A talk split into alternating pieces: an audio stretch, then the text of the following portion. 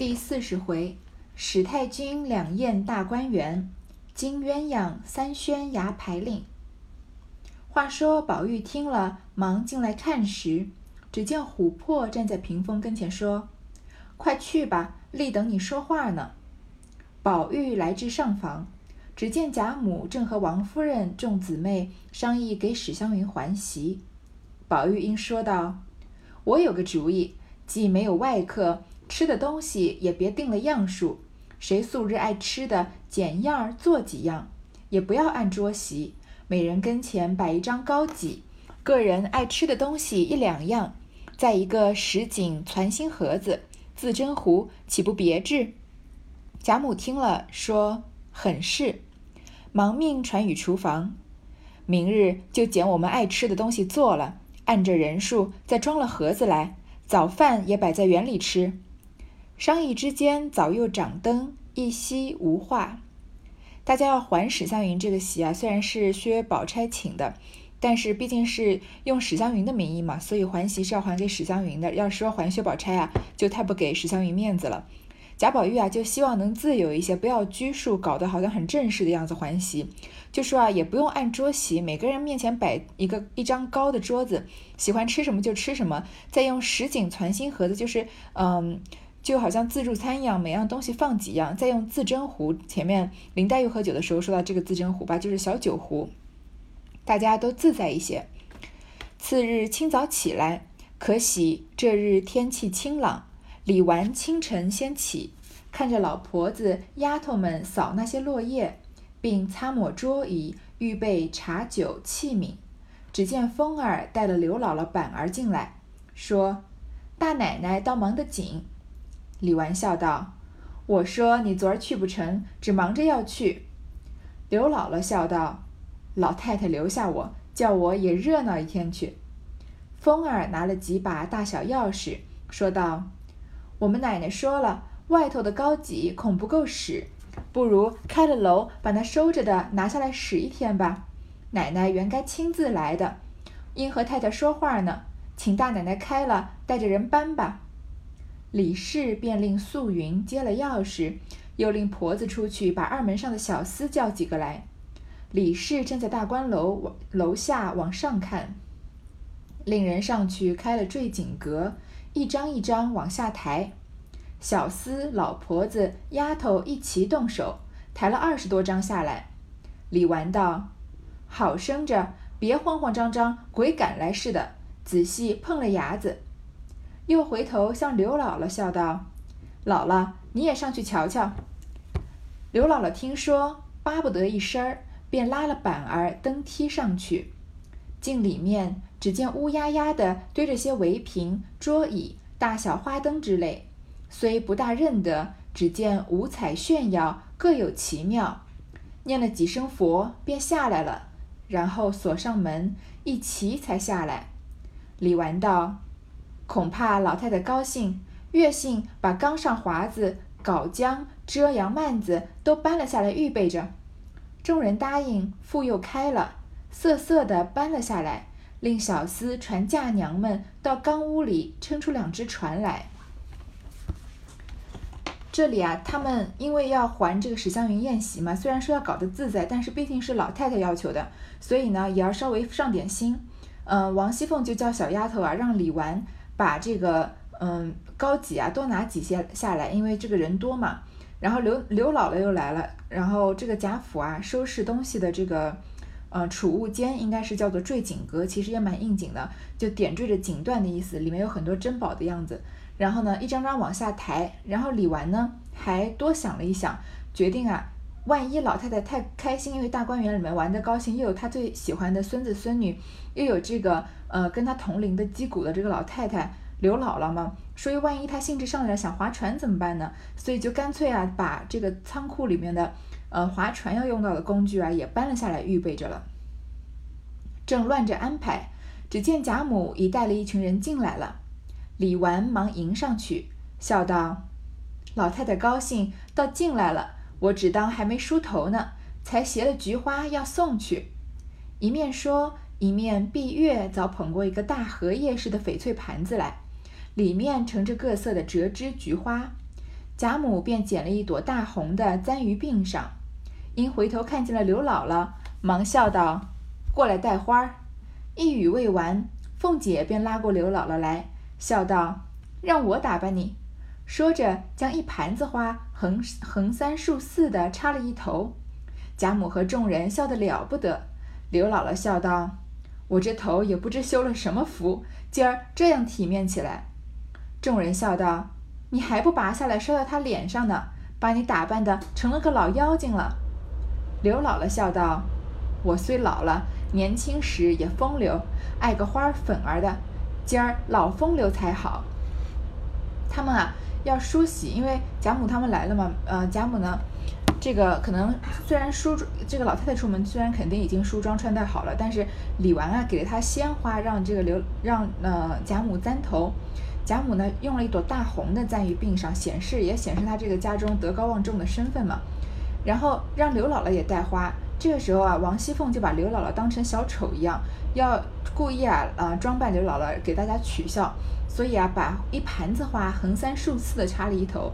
你看，嗯，他贾家藏东西的东，这个储物室也知道要叫坠锦阁嘛，东西还是要锦上添花的为妙。如果太多的话，喧宾夺主了，不就不好看了吗？再加上刘姥姥她是一个乡野的妇人，穿着肯定也不像贾家的女眷这样华丽的，肯定穿的比较朴素。然后头上又缀满鲜花，年纪又已经七十五了，这样这个很有一种反差的这种喜剧效果。就像嗯周星驰的电影里面经常喜欢就。铺垫啊，说一个女孩子多么漂亮，然后如花似玉的名字也叫如花，然后啊，那个一直拍那个人的背影，然后那个女孩子呢，一转过头来是一个很丑的男人扮的，然后妆也化得很浓，然后一叫她如花，还一边一根手指挖着鼻孔还跑过来，对吧？就是给大家一个反差的这个呃冲突感，这样是一种喜剧的效果。那王熙凤在这里不给给刘姥姥插满头花，也是为了一个喜剧的效果。但是上一回我们已经仔细的分析过了，刘姥姥是个非常老练的人，所以你觉得她能不知道王熙凤是把她当小丑吗？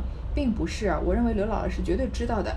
所以，但是呢，她因为来到贾家，她因为知道贾家有权有势，她呢愿意讨他们的好，愿意逗他们开心，所以顺着王熙凤的嗯这个戏码继续演下去。别人说啊，你还赶快把花拔下来摔在她脸上，她把你打扮得像个老妖精似的了。刘姥姥还笑着，不介意。她虽然你看，如果刘姥姥这个时候说没关系，我就当一回老妖精，是不是又有些自轻自贱了呢？但是刘姥姥她明明知道王熙凤故意把她打扮成像老老妖精一样，她故意啊假装不知道，说啊我年轻的时候也风流，也喜欢这些东西，现在老风流才好。你看既没有折自己的面子，然后也讨了这个嗯贾家人的开心，对吧？大家应该都很高兴。刘姥姥这个装傻充愣的这个本事啊，也算是一流的了。说笑之间，已来至沁芳亭子上，丫鬟们抱了一个大锦褥子来，铺在栏杆踏板上。贾母倚柱坐下，命刘姥姥也坐在旁边，因问她：“这园子好不好？”刘姥姥念佛说道：“我们乡下人到了年下，都上城来买画贴，时常闲了，大家都说怎么得也到画上去逛逛。”想着那个画也不过是假的，哪里有这个真地方呢？谁知我今儿进这园里一瞧，竟比那画还强十倍。怎么的？有人也照着这个园子画一张，我带了家去给他们见见，死了也得好处。贾母听说，便指着惜春笑道：“你瞧我这个小孙女儿，她就会画，等明儿叫她画一张如何？”刘姥姥听了，喜得忙跑过来，拉着惜春说。我的姑娘，你这么大年纪儿，又这么个好模样，还有这个能干，别是神仙托生的吧？刘姥姥呀，很会夸人。她毕竟，嗯，跟贾府的人成长的环境不同，她看事情的角度也不同。我们上一回说的这个文化多样性啊，也有这样的一个概念。你永远都是跟自己跟自己身边背景差不多的人交朋友、打交道，然后嫁给一个嗯也在自己生活环境中的人啊，那你很难知道你圈子以外的世界是什么样的。想问题的角度呢，也很有可能会比较单一。因为虽然每个人都是各有不同的，但是每一个人的特性啊，多多少少都是要受他成长的外部环境的影响。所以啊，嗯，同样这个。嗯，身份背景非常相近的人来说啊，他们想问题的方式在很多方面是不谋而合的。但是刘姥姥呢，来到贾府，她是一个。嗯，非常特别的存在。你看贾府虽然主子和丫鬟身份有差别，但是他们毕竟是在同一个空间里面生活的。丫鬟虽然有自己伺候主人的小心翼翼啊，但他们的平常的吃穿用度和见到的东西，其实和那些主人是差不多的，对吗？虽然也许他们的吃穿用度不能跟主人比，但是主人到哪儿，丫鬟也跟着到哪儿，所以他们看到的世界其实是一样的。但刘姥姥看到的世界是不一样的。我上一次也仔细的讲过了。他来到贾府啊，是来到另外一个世界。所以贾母如果问他这个园子好不好，贾母如果问林黛玉在来出进贾府的时候这园子好不好，如果问薛宝钗这园子好不好，他们一定会说好。然后呢，一定会从一些角度来说它怎么好。但是这些角度呢，都不会特别的让贾母感到意外。所谓夸，也不会让他夸的，一定会让贾母很受用，但也不会让贾母觉得呀，哦。我怎么从来没有想到过这样的角度，对吧？但是刘姥姥这个角度就很新奇了。她呢，首先她没有直接说好或者不好，她先说啊，我们乡下人到了年下快要过年的时候啊，会进城里面买画贴、买年画嘛。然后呢，乡下人都说啊，以后有机会一定要到画上去逛一逛，有一点痴心妄想的样子。然后呢，又自己取笑自己说画是假的，哪有这种地方呢？结果我来到这个园子里面啊，比那个画画还要强十倍。你看这画能夸的贾母不不舒坦吗？是一个大家都没有想过的事情，没有想过的角度，然后夸这个大家都已经见了惯见惯了的园子，所以一定是让呃贾府贾母非常惊喜的。然后贾贾府的上上下下听了这个话，心里也一定非常熨帖的。然后还说啊，我如果有人也能照着这个园子画一张，我一定要带回家。贾母当时就很高兴，说：“我这个小孙女儿惜春啊，她很会画画，说叫她画一张如何？”刘姥姥啊，要赶快过来，跑着过来夸惜春，说：“你年纪才这么小啊，长得又这么美，还有这么能干，不会是神仙托生的吧？你看刘姥姥夸人能把人夸得多舒服。我们之前说王熙凤已经更够会夸人了吧？呃，贾母额头上有一个坑，然后王熙凤还说啊，你是承福寿的。太上老君也是有一个鼓起来的包，因为福寿太多了。”但是那样的嗯夸奖呢，想必贾母也是听习惯了，这一来听到刘姥姥的夸奖啊，角度真是特别的清奇啊。贾母稍歇一回，自然领着刘姥姥都见识见识。先到了潇湘馆，一进门，只见两边翠竹夹路，土地下苍苔布满，中间扬长一条石子漫的路。刘姥姥让出路来与贾母众人走，自己却折走土地。琥珀拉着他说道：“姥姥，你上来走，仔细苍苔滑了。”刘姥姥道：“不相干的，我们走熟了的。姑娘们只管走吧。可惜你们的那绣鞋别沾脏了。”他只顾上头和人说话，不妨底下果彩滑了，咕咚一跤跌倒。众人拍手都哈哈的笑起来。贾母笑骂道：“小蹄子们还不粘还不搀起来！”只站着笑，说话时，刘姥姥已爬了起来，自己也笑了，说道：“才说嘴就打了嘴。”贾母问他：“可扭了腰了不曾？叫丫头们捶一捶。”刘姥姥道：“哪里说的我这么娇嫩了？哪一天不跌两下子，都要捶起来，还了得呢？”紫鹃早打起香帘，贾母等进来坐下。林黛玉亲自用小茶盘捧了一一盖碗茶来奉与贾母。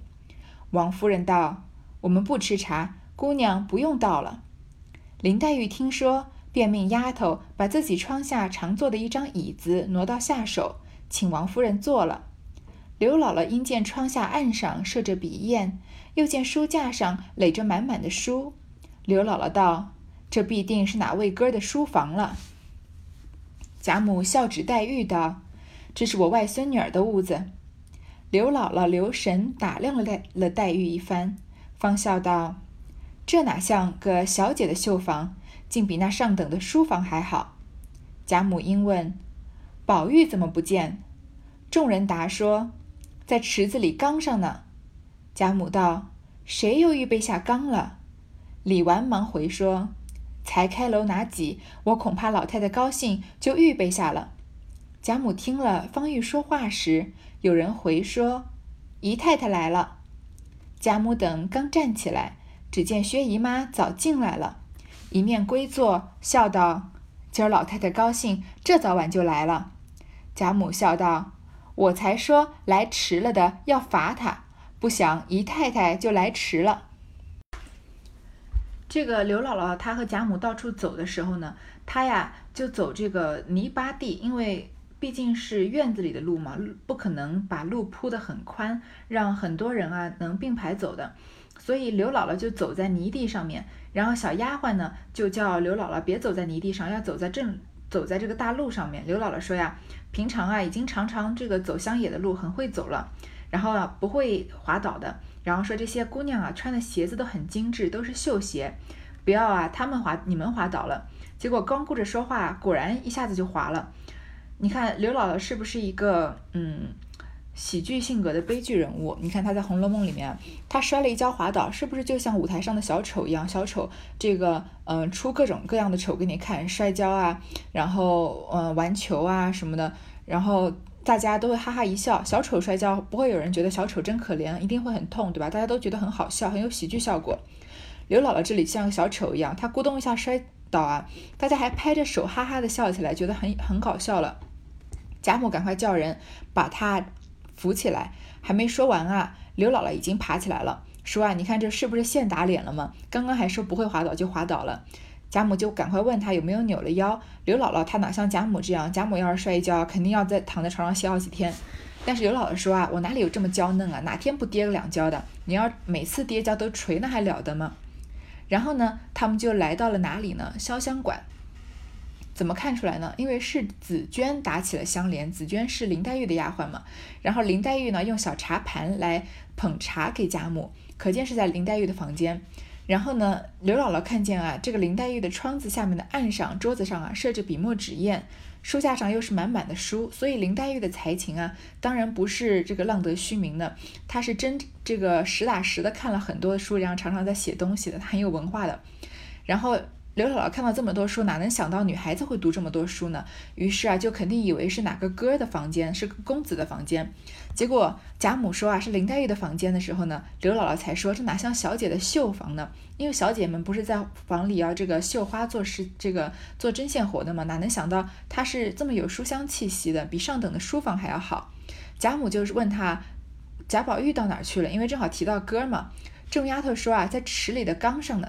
这个缸啊，一个舟字旁加一个工人的工，它的通这个古音啊，读是读船啊，其实不应该读缸，应该读箱。嗯，它的通呢是通船，也就是呃我们现在说的这个小船的船，然后就是那种小木船嘛。之前李纨不是从坠井阁里面拿出来嘛，怕这个老太太一时兴致来了要去开船的。然后贾母就说：“谁把船预备好了呀？”李纨就说：“啊，我怕老太太太高兴，就预备下了。”这个时候呢，薛姨妈也来了，贾母就开玩笑啊，说要罚她，因为她迟了。说笑一会，贾母因见窗上的纱的颜色旧了，便和王夫人说道：“这个纱新糊上好看，过了后来就不翠了。这个院子里头又没有个杏桃树，这竹子已是绿的，再拿着绿纱糊上不配。我记得咱们先有四五样颜色糊窗糊窗的纱呢，明儿给他把这窗上的换了。”凤姐儿忙道：“昨儿我开库房，看见大板箱里还有好些批银红蝉翼纱，也有各样折枝花样的，也有流云万福花样的，也有百蝶穿花花样的，颜色又鲜，纱又轻软，我竟没见过这样的。拿了两批出来，做两床棉纱被，想来一定是好的。”贾母啊，看见林黛玉的窗纱的颜色旧了。就跟王夫人说啊，你看这个院子里面没有什么杏树和桃树，为什么林黛玉选潇湘阁不就是因为里面的种满了竹子吗？贾母就说啊，这个竹子已经是绿的了，再拿绿窗纱糊啊就不配了。想啊，让他们让王夫人啊挑个四五个有颜色的糊窗的纱。你从贾母这个配色概念来看，贾母毕竟是大家闺秀，她也是在呃贾府里面是见过最多世面的，她是一个很有概念的人，嗯。你从她这个这么简单的说，用什么颜色的窗纱配上这个竹子就能看得出来。凤姐儿肯肯肯定要赶快去巴结，就说啊，之前在开库房的时候有这个好花样，那个好花样的纱，拿来做棉纱被一定是好的。贾母听了笑道：“呸！人人都说你没有不经过不见过的，连这个沙还不认得呢，明儿还说嘴。薛姨妈等都笑说：“凭他怎么经过见过，如何敢比老太太呢？老太太何不教导了他，我们也听听。”凤姐儿也笑说：“好祖宗，交给我吧。”贾母笑向薛姨妈众人道：“那个沙比你们的年纪还大呢，怪不得他认作蝉翼沙，原也有些像。不知道的都认作蝉翼沙，正经名字叫做软烟罗。”凤姐儿道。这个名儿也好听，只是我这么大了，沙罗也见过几百样，从没听过这个名色。贾母笑道：“你能够活了多大，见过几样没处放的东西，就说嘴来了。那个软烟罗只有四样颜色，一样雨过天青，一样秋香色，一样松绿的，一样就是明银红的。若是做了帐子，糊了窗屉，远远的看着就似烟雾一样。”所以叫做软烟罗，那银红的又叫做霞影纱。如今上用的浮纱也没有这样轻软厚亲密的了。贾母啊就嘲笑这个王熙凤，说啊这个大板箱子的那些银红的蝉翼纱和这个花样那个花样的呀。嗯，是王熙凤不识货了，那根本就不是什么蝉翼纱。众人就求着贾母告诉他们是什么，毕竟贾母是见过世面的嘛，就告诉他们这种纱的名字呀叫软烟罗。你看这个名字都好听，又轻软又薄的，好像烟一样。为什么？因为呃，它这个糊在窗屉上，远远看好像隔着烟雾一样。你看那个薄到什么程度？而且它颜色只有四个颜色：雨过天青，也就是绿色的；秋香的、松绿的，还有银红的。秋香色啊，其实就是橄榄绿，也就是有一点偏黄的这个绿色。薛姨妈笑道：“别说凤丫头没见，连我也没听见过。”凤姐儿一面说，早命人取了一批来了。贾母说：“可不是这个，先时原不过是糊窗屉，后来我们拿这个做被做帐子，试试也竟好。明儿就找出几批来，拿银红的替他糊窗子。”凤姐答应着，众人都看了，称赞不已。刘姥姥也去着眼看个不了，念佛说道：“我们想他做衣裳也不能，拿着糊窗子岂不可惜？”贾母道：“倒是做衣裳不好看。”凤姐忙把自己身上穿的一件大红棉纱袄子尖儿拉了出来，问贾母、薛姨妈道：“看我的这袄儿。”贾母、薛姨妈都说：“这也是上好的了。”这是如今上用内造的，竟比不上这个。凤姐儿道：“这个薄片子还说是上用内造呢，竟连官用的也比不上了。”贾母道：“再找一找，只怕还有轻的。若有时都拿出来，送着刘亲家两批，做一个帐子我挂，下剩的添上里子，做些夹背心子给丫头们穿，白收着没坏了。”凤姐忙答应了，人令人送去。这里也可以看得出来，贾母对林黛玉有多疼爱。这么上好的软烟罗啊，凤姐儿和薛姨妈都没见过的，她就叫拿来啊，给呃用银红的给林黛玉糊窗子。刘姥姥看着啊，就觉得很心疼，说这么上名贵的东这个布料啊，做成衣服我们都舍不得穿，怎么拿来糊窗子，多可惜啊！刘姥姥呃，这个贾母就说啊，倒是做成衣裳不好看，可能是因为它的颜色太鲜艳了，所以做成衣裳有些俗气。凤姐就把自己的衣裳的金子拉出来给他们看，然后呢，贾母和薛姨妈都说啊，凤姐的这个衣服的料子也是好的了，都是上用内造的，应该是皇宫里面的这个纺织局的人专门做给这个皇室的女子穿的。然后呢，还还竟然还是比不上啊这个软烟罗。凤姐也说啊，你看这个什么薄片子，果然是比不上软烟罗的。刘姥姥就说，呃，这个贾母就说啊，把所有的软烟罗啊都拿出来，嗯。送给啊刘亲家两批，给刘姥姥两批。你看刘姥姥这个种庄稼的人，她要这么好的布料干嘛呢？你给她拿去啊，估计她也是卖了换钱。然后呢，做一个帐子我挂，下剩的呢添上里子，做一些夹背心给丫头们穿，不要白白的收着没坏了。